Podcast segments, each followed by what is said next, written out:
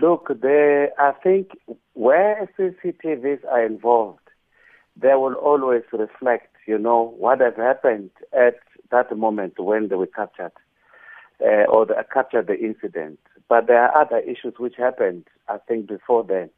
And that is why it makes that this issue looks, uh, you know, uh, or gives mixed feelings to people because it shows two different issues. So, as SAPU, what do you believe happened here? Do you believe that the uh, police officers who responded to that shootout acted correctly? We believe that they have uh, applied the provisions of Section 49 in its entirety, and uh, as a result of that, uh, the suspect was killed. So, uh, what did your own investigation reveal about that particular killing? Uh, the the suspects are coming from Zonkezizwe. It's believed that they are working in Boksburg but they ended up in Leopardsvlei Krugersdorp, where they were about to rob the, the, the, the hardware.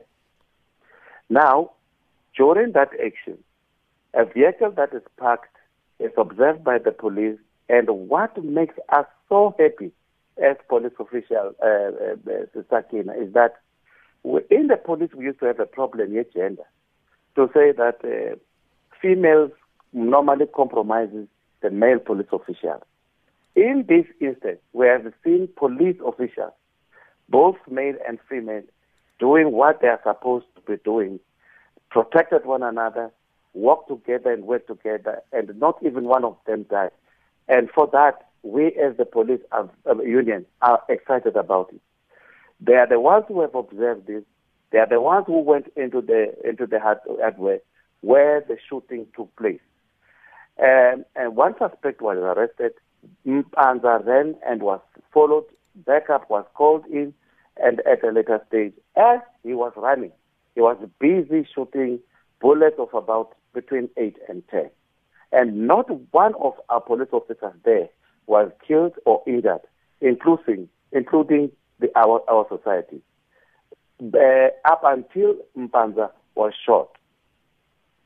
Now, and, and, and, and I guess that is where the debate um, centers around how Mpanza was actually shot.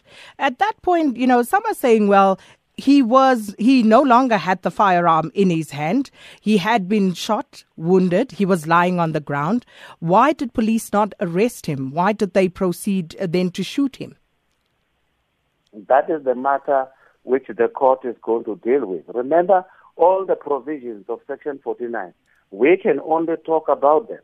Uh, but subsection 2 of the very same section, it says any action that complies with the provisions of subsection 1, they shall be deemed justifiable homicide if it is killing.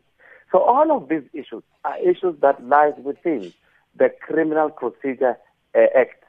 And um, there is also this thing called the Law of Evidence and Procedure, which needs to be presented before court. Sakina, there's a lot of issues that need to take place here.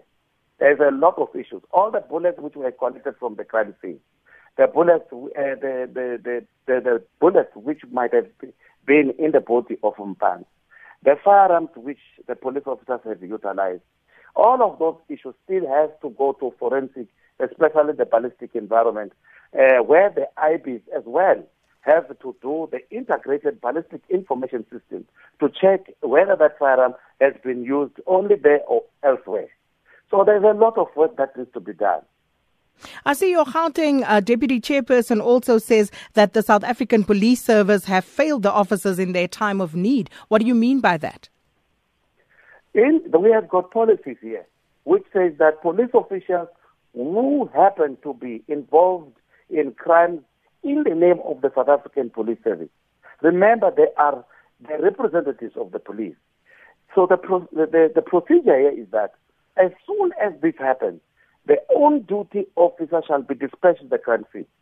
He or she will make a report surrounding the crime scene. And eh, that report will be shared amongst management of the police. And you might have heard what happened in Parliament yesterday because they wanted to know what has happened. Then the management will then take this report and make recommendations on the basis of this report to and to, to the state attorney and, and make a date for those police officers to see the, the, the, the state attorneys. And then when the state attorneys have to make, sorry, the state attorneys have to make a decision as to whether police officials had forfeited state protection or not. If they had forfeited state protection, that would be made known to them. If they have not, they will then dispatch lawyers to go with them to court. What we have seen here is the lack of all of these things, and that that is what we are not happy about. So, uh, lastly, what will SAPU be doing uh, to support the arrested police officials? We are very happy to pronounce on this station today that the support that we are receiving from the public is overwhelming. The support that we are receiving from the lawyers who says we will do these cases for free is overwhelming. By the way, we as a union had already made a decision that we are going to uh, to look after these people. We are going to support them morally. We are also going to make sure if the police do not want to provide them with this legal support, we are going to provide one. We are going to make sure that on the 10th, when they go for bail hearing, they will have that legal support.